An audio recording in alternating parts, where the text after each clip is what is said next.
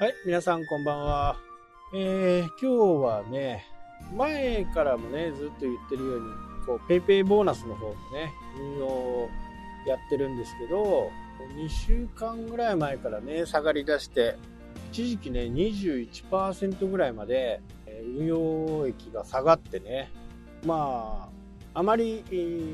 運用のことをね、してない方だと20%下がるとちょっとびっくりしますよね。まあ、いずれ僕は上がると思ってね、そこからこう、ずっとこう低いところでね、まあ、安いところ、価格が、単価が下がっているところで、こう、どんどんこう、資金をね、入れて、まあ、ポイントなんでね、ポイントが戻ってこないと、ポイント運用はできないんで、どんどん入れることはできないんですけど、まあ、細かく何十円とか、そういったものをね、もう、残高が出てきたらもうすぐね、ポイント投資をしていくというふうにしていて、今日現在ね、今4%ぐらいまでね、戻してますね。えまあ、日本で月曜日なんで、火曜日ですね。火曜日にどのくらいまた株価が戻ってくるかね。それはちょっと楽しみなところですね。まあ、相場はね、下がればその分上がるというのが大体常なんでね。ただやっぱりリーマンショックとかね、コロナショックとか、その辺はやっぱり2年ぐらいね、ちょっと我慢しなきゃならないといことはあるんですけどね。日本の株においてはあまりね、元に戻すっていうのは本当に長いスパン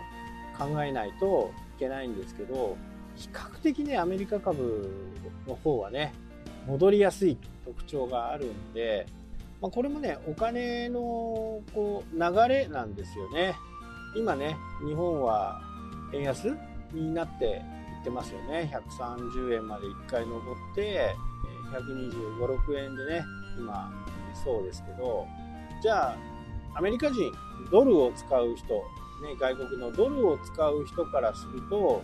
価値が、1ドルの価値が高くなるわけですよね。105円だったものが、125円ですからね、20%強上がってるわけです。120円と、120円でちょっとジュースも買えないで、120円、前までは1ドルでジュースは買えなかった。でも、120円とかに、なると、ジュースが買える風な形ですから、まあ、日本からすると1万円の価値が1万2000円になったという形ですね。2割アップ。まあ単純計算ですけどね。2割アップになったっていうことでこれね海外旅行とか日本に来る外国人まあ日本政府もね旅行をね解禁どんどんしてきてますけどね、まあ、そういう需要はあるという形でね。円の価値が高くなると、まあ、どうなるかっていうと世界から見て日本は価値が高いということですよね。未だに日本はダメになるっていうね陰謀論を唱えている人がいますけどここをねどう説明するのかっていうところはねちょっと聞いてみたいところですよね。陰謀論っていうかねそのその人の意見はねあの全然問題ないんですよどう思うがね。あとはそれをどう信じるかっていうところですよね。どういう人が信じるのかっていうところはねまあ毎度毎度言ってますけどねいろんな人の意見を聞かないとダメだよっていうことですね。一人の意見だけ聞いてね、そうだ、そうだと思うと、本当に痛い目に遭いますからね。もしね、僕が本当に日本がダメになると思ったら、海外行きます。だって本当にダメだと思うんですね。海外に行って、早めに海外に行って、そこで生活を確保しようとしますよね。陰謀論を唱えている人たちはずっと日本にいます。これはね、なぜでしょうって言うんですよね。日本が破綻する破綻するって、いつも言ってるね、人たち。そういう人たちは、総理大臣が変わったとしても、同じことを言うね。だから、そういう人たちのね、行動を見てたりすると、この人が言ってることは本当なのか、プロパガンダなのかっていうのはね、よくわかりますよね。本当にそう思ってるのはそう思ってるでいいんですよ。ね。それはそれで、えー、いい意見としてね。ただそれを広くみんなに知ってもらおう。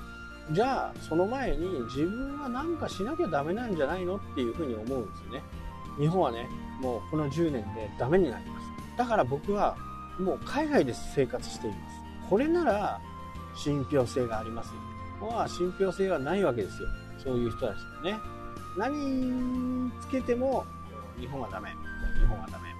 でまあそう思ってる人たちはね少なからずいるでしょう。日本はこうしてほしいっていうふうに僕も希望はありますよ。希望はね。まあそんなの絶対叶わないんですけど希望はあるけど本当に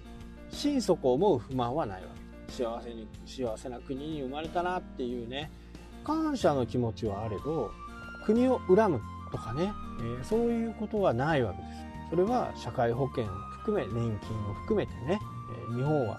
世界にはないものをねしっかりやってきている。ましてや日本の技術なんかは非常に優秀で世界からも参照されるねものになってるわけです政府のやり方短期のスパンで見るとね消費税を上げたり無駄な消費税を上げたりねしている。まあそれに日本国民もねちょっと甘んじてそれを受け入れちゃってるわけですね。ただこればっかりはね流れっていうものがあるんで多分皆さんの中でもその今自分の置かれている立場でねそういったものがあってそれをつかむまでもしくはもしくはこれから掴もうとする時に運って必要だと思うんですね。じゃあその運はどうやって見つけ出すのかっていうとやっぱりね日々勉強しとかなきゃならない。情報を教えとかなきゃならない。これに尽きると思うんですよね。でいろんなことを総合して自分なりに理解しておく。で本当に困った時ねそういった時には自分の今までの蓄積されてきたことをまず整理していく。これでいけるのかいけないのかというねそんな感じでね進めてもらったらいいかなと思いますね。なので消費者って結構簡単に動くんですよ。誰々さんがやってるからとかそういうのは初めはあったんですよね。実際にお金払ってサービスを受けた途端にねいやもう来なくていいとかね。その時はね友達なんでこう和気あいあいやりますけどね。もういいやっていう風になるんじゃないかなというふうに。結構お客さんって冷たいですね。はいというわけでね今日はこの辺で終わりになります。それではまた。したっけ？